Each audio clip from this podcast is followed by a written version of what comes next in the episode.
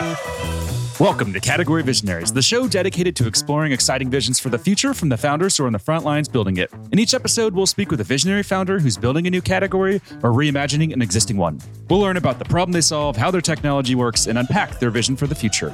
I'm your host, Brett Stapper, CEO of Frontlines Media. Now let's dive right into today's episode.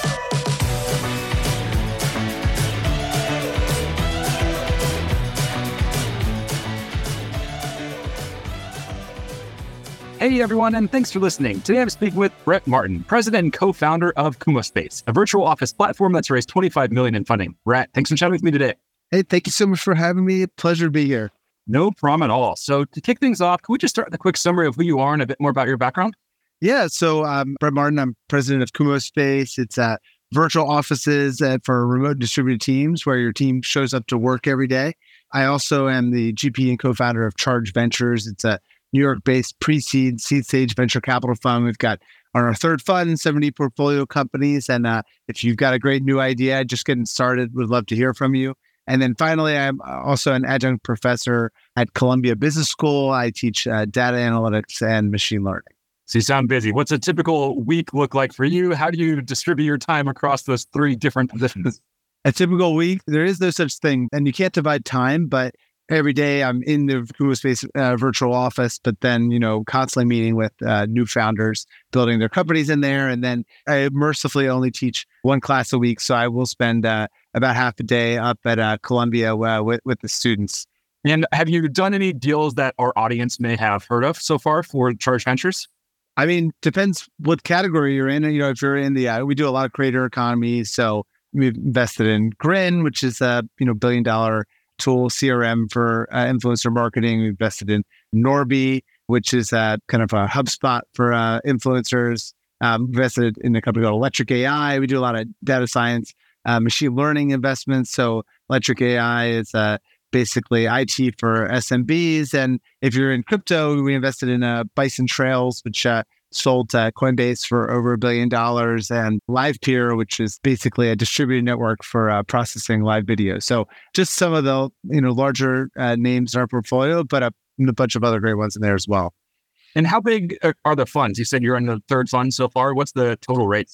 Oh, so we do pre-seed. So you know we write anywhere from like 250 to 750k checks into companies you know, just getting off the ground. So that's our sweet spot. We like to invest in kind of sub you know, ideally sub million, million and a half dollar uh, rounds, but we'll, you know, we'll flex up into large seed rounds at times. What's the fund size? Sorry. Oh, our third fund is uh, $30 million. Okay. Got it. Very cool. Now, a few other questions we like to ask, and the goal here is really just to better understand what makes you tick. First one, what founder do you admire the most, and what do you admire about them? Well, I was thinking about this question in advance, and I think I'll just pick one of my founders, actually. So I've got a a young guy. His name's Lewis Black, and he runs a company called Just Play, and it's a basically marketplace for local pickup sports. So you want to play a basketball game or a pickleball game or a volleyball game, you can just open up Just Play in your neighborhood, whether you're in New York City or you're a small town in the Midwest. You can uh, find a game and and you know pay ten dollars and be part of an organized game. And um, I really think you know he's got sports games going on all over America, all over the world, all sorts of different countries, and you know he has that crazy gleam in his eye of like truly wanting to build you know a billion dollar company. And you know it's cliche it's become cliche to say oh this is going to be a billion dollar company. This will be a billion dollar company. And what i'll say is that a lot of people say that but very few people truly believe in their heart of hearts that they actually are going to build a billion dollar company or even want to. And uh, when you find someone that you know really has the craziness to believe uh, you know, there, there's something to that, and I, and, and you know, it's very attractive as an investor's perspective. So, you know, I like being around young first time entrepreneurs that have a little bit of that crazy. And so, you know, unlike a lot of other funds, they're only going to invest in, you know, a gray beard or someone that's throwing their third company. You know, we really specialize in investing in first time founders. And, uh, you know, I think that's how you get outsized outcomes. With a name like Lewis Black, I feel like he's destined for greatness as well. It just sounds like a famous name. I, I think he is. Now, do you think that founders ever build unicorn companies on accident. We do a lot of interviews with unicorn founders. We've interviewed about 45 of them now. And I always like to ask them that, you know, like, was this intentional from day one? Did you set out to build a billion dollar company or did you just kind of stumble your way into it? And I'd say it's like 50 50 split, but sometimes I wonder if they're being completely truthful or if they're just being humble. So, what do you think? Do you think that when you build a billion dollar company, is that like the intention and the goal from day one, or can you just stumble into it? Well, I don't think it happens by accident. I don't think it happens by accident. I don't think that anyone who, everyone who builds a billion dollar company, their intention was to build a billion dollar company.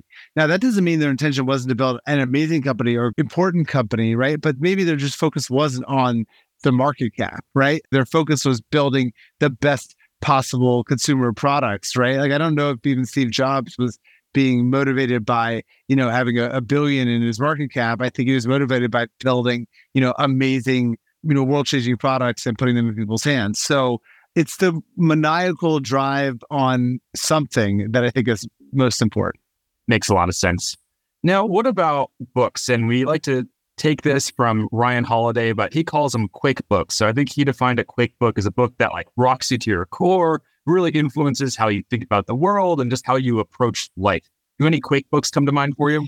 Okay, so I've got two here. Now, truthfully, I mostly read fiction, which not everyone, you know, in the business world loves, but I'll give a nonfiction and a fiction book. So my nonfiction book is Endurance, which is the story of uh, Shackleton and his failed expedition across the uh, Antarctic. And that book is my, you know, in case of emergency, break glass and read book book you know, I think it is truly, if you are really in the toughest of times, and it's been a tough year, and actually it's going to be another tough year for entrepreneurs, you know, we're going to raise funding in this market for another year.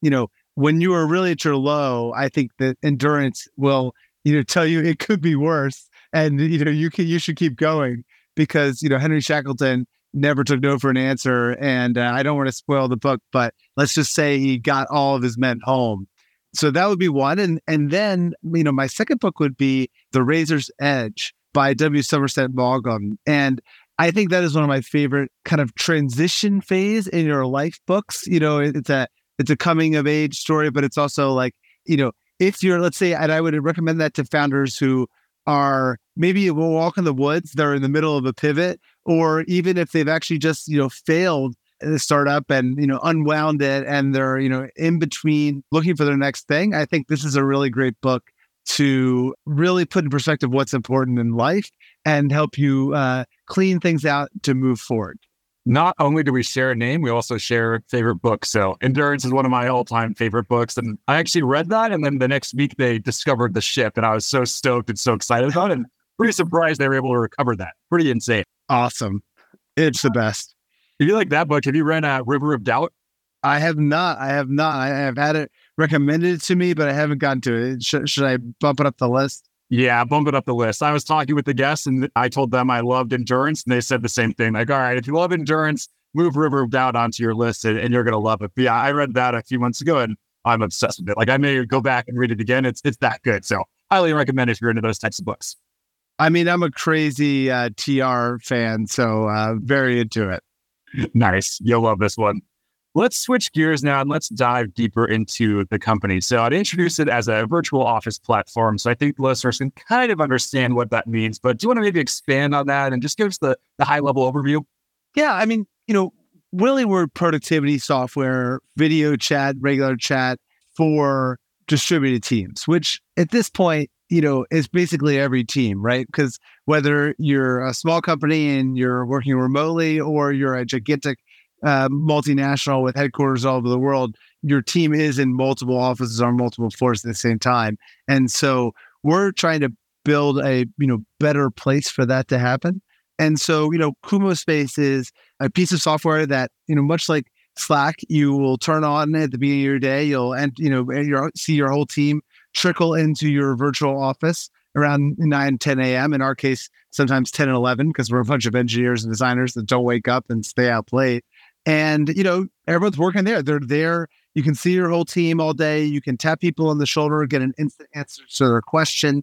You can, you know, who's available and who's not. And it just makes collaboration and building our really uh, high performance culture, even when not sitting next to each other in the real world, it makes that possible. So in reality, you know, it's just a piece of software that eh, you know, a physical office is a bundle of things. It's a place to do work. It's a place to meet colleagues. It's a place to throw events. It's a place to store corporate assets. A virtual office it does all the same, but without a physical footprint. And then how does that fit into the tech stack? Does that replace tools like Slack and Zoom, or is it an addition to them? What does that look like? So, uh, yeah, I mean, a lot of companies do actually use uh, Kumospace as a replacement for Zoom and Slack. Some companies uh, use us alongside one or the other. I personally think that you know we're really focused on internal communication. So, you know, most uh, some companies will use Kumospace for all their internal video because you're already there, you're already on video, and you just tap people on the shoulder. You don't need to schedule a Zoom meeting. You don't need to chat back and forth, send links you know, show up and then spend a whole 25 minutes talking when you could have spent, you know, literally, you know, two minutes getting the answer to your question and gotten back to work, right? So people tend to do it for internal uh, video meetings, I would say is a core use case. And do you deal with fatigue at all from people being on video that entire time? So do I have that right? They log in and they're on video all day? Yeah, well, so people are logged in all day. You don't have to be on video. I would say half of our customers are not on video at any given time. And you know, I personally think uh, running a fully distributed company that when you don't need to be on video, you probably shouldn't. And we're, you know, we're having a phone call right now. It's great. Get to rest the eyes for a few minutes, but video is there and it's available and it's one click away. So I think that people have Zoom fatigue because they're in meetings for too long, right? There are too many meetings. The meetings are too long and they're often inefficient. And so by actually using Kumospace, you're not in meetings for as long. So people are in Kumospace for six and a half, seven hours a day, but they really only have, you know, anywhere between an hour and two meetings a day. Whereas, you know, I've seen these schedules that look like Legos, you know, you got Zooms for eight hours a day. And so actually letting go of scheduling all these meetings gives people more time to do work and reduces the fatigue of being on video. Let's talk a little bit about timing. So I see you launched in May 2020. Uh, the world was obviously in a very, uh, very crazy place at that time with you know COVID or deep in deep in COVID at that stage. Did you just see that this was going to be a big problem and decided to pounce on it then, or what was that early observation you made to jump into this? Yeah, I mean, look, I think like all entrepreneurs, you know, I'm uh, opportunistic, but you know, really what happened was, you know, I was happily just investing for charge. And, you know, we used to run a monthly, basically, a networking event, a cocktail hour for a bunch of angel investors. And pandemic hit, and all those folks said, Hey, why don't you bring this online? And, you know, I said, I don't really want to do a Zoom presentation for 50 of my friends every month. That's not the point. The point is to create an environment where people can network with each other and kind of seamlessly move from conversation to conversation. And everyone can, you know, pick which conversation they want to be in at any given time. I basically pinged, you know, my old friend and co-founder and Kumospace's CEO, uh, Yang Mao, and uh, you know, we built three companies together. I told him about the idea. I knew he was a big video gamer, so he instantly got it. And you know, two weeks later, he came back with the working prototype. And even from that first very rough prototype, we could see that there was something about being able to see everyone at the same time but then having different audio channels and being able to move from conversation to conversation. And yeah, that's how it began. And, you know, been off to the races ever since. And looking through the website, I see some very impressive logos there. Um, just to read off a few Harvard, Nike, Deloitte, Capital One, LinkedIn. I think I even saw NASA there, which is awesome. How do you land logos like that as a startup? Yeah, obviously, all founders struggle with this in the early days of how do you get enterprise customers to, to really just give you a shot? How'd you pull it off, do you think? I will say, you know, NASA is definitely one of my, one of our proudest as a entrepreneur and a, and a nerd, you know, having NASA as a customer, actually one of our oldest customers is something that, uh, you know, I tell my mom about for sure. And, um, you know, one of the things that got me off, I was happily investing, right? And I had done, you know, my last startup 10 years ago. And the thing about Kumospace is, you know, you see a lot of good businesses, you see a lot of businesses with high revenue and high margins and moats and growth. And, you know, I usually would just give them my money. That's a much easier way to make money, right? Than building. But but Kumospace, it's supposed to be personally, it was like this mission of just like making all this time they were spending on the computer a little more human, a little more connected, right? A little less commoditized like Zoom. It really, it really spoke to me. And, you know, in terms of getting those enterprise customers, right? It's two things. One is obviously it's PLG, bottoms up product where you know it's inherently viral. It's we're turning video into content that people are sharing and people you know see someone else's cool space they're like wow that's amazing. That's cool. You have a fully customized office that reflects your personality. I want that. Right? And so you know we just start bubbling up in these organizations and folks were looking you know people people don't love zoom right? Zoom it gets a job done. Like it truly was innovative and it sort of just worked when no one else did but no one loves it and so there's this opportunity to get in there and provide something different that people want to talk about that makes them excited. And so I think, you know, just taking personal excitement, your mission and channeling that into a product, that's another thing I see a lot of great entrepreneurs doing that I try to emulate. It's just like, you know, you start to look like your dog or look like your partner. Well, I think like sometimes, you know, your business definitely starts to look like you. And so if you're really excited about your product and you can just, you know, everyone else around you feels that. And so that I think is how you get those early customers. It's just like being so excited about what you're selling that they feel like, okay, this is something I got to be a part of. Yeah, enthusiasm is contagious. So that makes a lot of sense. This show is brought to you by Frontlines Media, podcast production studio that helps B2B founders launch, manage, and grow their own podcast. Now, if you're a founder, you may be thinking, I don't have time to host a podcast. I've got a company to build. Well, that's exactly what we built our service to do. You show up and host, and we handle literally everything else. To set up a call to discuss launching your own podcast, visit frontlines.io slash podcast. Now, back to today's episode. Now, let's talk about noise. Obviously, there's been a lot of money that's gone into virtual office platforms, virtual work platforms. What are you doing to really rise above all of that noise? And, and how have you, you know, gained the traction that you've gained, which is it?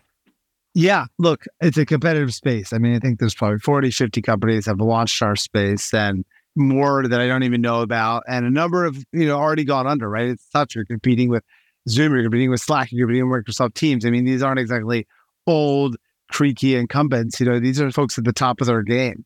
But I learned from my first company, you know, I say like the only way a competitor will kill you is by leading you off a cliff.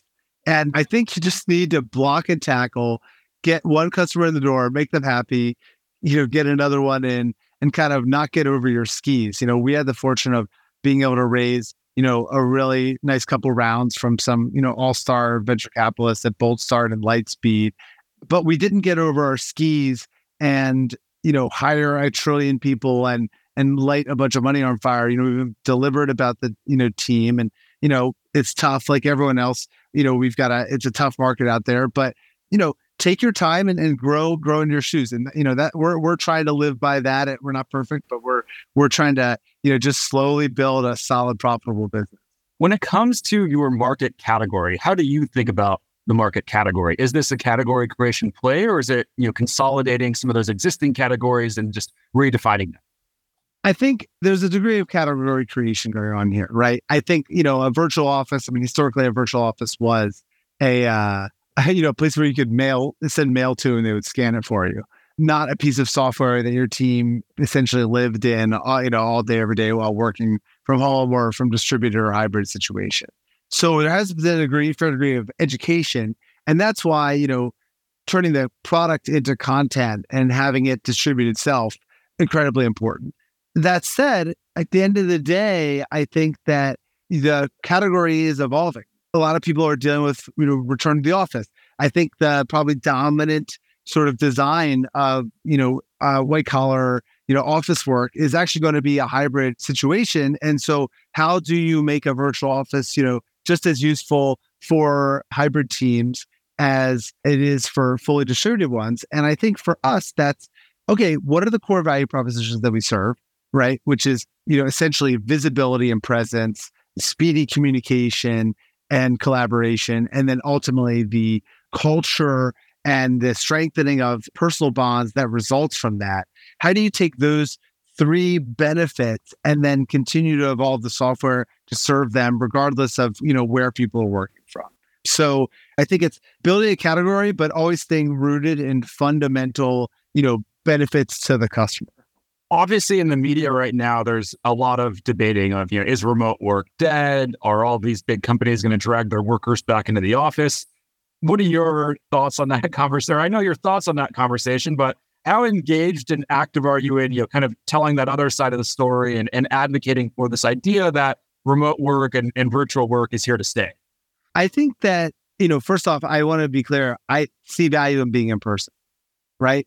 I'm not, I think one of the problems with the remote work community is that sometimes it's delusional about, you know, oh, anything can be done remote, everything should be done remote, and there's no benefit to being in person. And I, you know, I'm not going to be the person to say that, right? Like, I just think that the model is flipped. It's kind of like the upside down classroom, right? We used to say, okay, we're going to lecture you all day, and you're going to go home and do your homework. And now we're said, okay, you know what? Actually, you're going to watch a video. You're going to watch a video at home and learn, and then you're going to do your work in the classroom so you can get real, you know, real feedback. And I think the office model of the future is, hey, we're going to do work at home where we don't have distractions, where we're very comfortable, we got to set up where it's lower cost, and then we're going to meet in person when we need to to build relationships and do really in-depth very you know loose open-ended brainstorming and communication right? That's what in person is for but we don't need to do that all day every day. And so i think that's why we have hybrid situations uh, you know with varying degrees. And so i think that people who are saying oh you know all it's all about remote work or it's all about return to the office are actually missing the point. The point is is that we actually have to match the tools for the job that needs to be done, and you know, no one sort of monolithic solution is actually the best solution. I watched the talk you gave at Web Summit, and it was Will physical real estate even matter in the future? I'll link to that in the show notes, but can you answer the question? Will it matter? I think that physical real estate will, will of course matter. I just think that it's going to drastically change from how we were using it pre-pandemic, and we're in the middle of that, right? We have got a massive commercial in the U.S. a massive, you know, commercial real estate crisis that's happening right now, as you know, the standard office footprint is being transformed needs to be basically transformed into modern more modern use cases right more you know common space more meeting rooms you know more hot desks and so yeah we're just it's going to take a long time for um the housing it doesn't change at the speed of software that's that's the benefit of a virtual office that you could scale it up you could double the size of your team tomorrow in Kumospace good luck trying to do that in midtown as I mentioned there in the intro as well, you've raised 25 million so far. What have you learned about fundraising? It's not over till it's signed. I think that there's a lot goes into fundraising, and ultimately, it's like, do you have have you built a good business? You know, do you have something with a large TAM, higher, you know, with making money, has good margins, has a leadership team that has deep insight or domain experience? Are you building moats, you know, over time? And, you know, if you're not those things, then have you identified why you're not those things? And then what are you doing to become those things? Right. Like that's the core of, of fundraising. And then there is this dark art song and dance of, you know, what I call FOMO fundraising, which is essentially, you know, meet people, tell them who you are, what you're going to do, meet with them again, show them that you've been doing what you said you were going to do. And then finally, you know, create some sort of uh, reason, either through back channeling or PR or uh, you know a fun announcement, announcement or news that gets people to see what you're doing and then come to you so you can negotiate with them on your own terms. That's you know I think my model for fundraising, and so I don't spend a lot of time talking to people unless I'm either building that relationship, starting a relationship, or actually asking for money. Can you talk to us a bit about the PR strategy? So I was looking through the website and I saw you have some incredible coverage. So you've been featured in the New York Times, MIT Tech Review, CNN, all the big outlets that every founder would dream of being in. How'd you pull that off and, and what does that media strategy look like? How, you know, have something worth talking about and figuring out how to relate what you're talking about to what people care about. I even feel bad talking about this because I don't feel like I'm the best at, you know, working the media. You know, I, I know there's so many people that are better than me. I'm I'm just fortunate to have been surrounded by you know talented people building amazing products and software and you know i just get to be the face of it i mean i, I honestly I, there's no no media master mastery over here just a really good team What do you think your superpower is? I'm sure there has to be a, a, skill that you just are really good at and you think, you know, could be the best in the world at. Like, what would that skill be?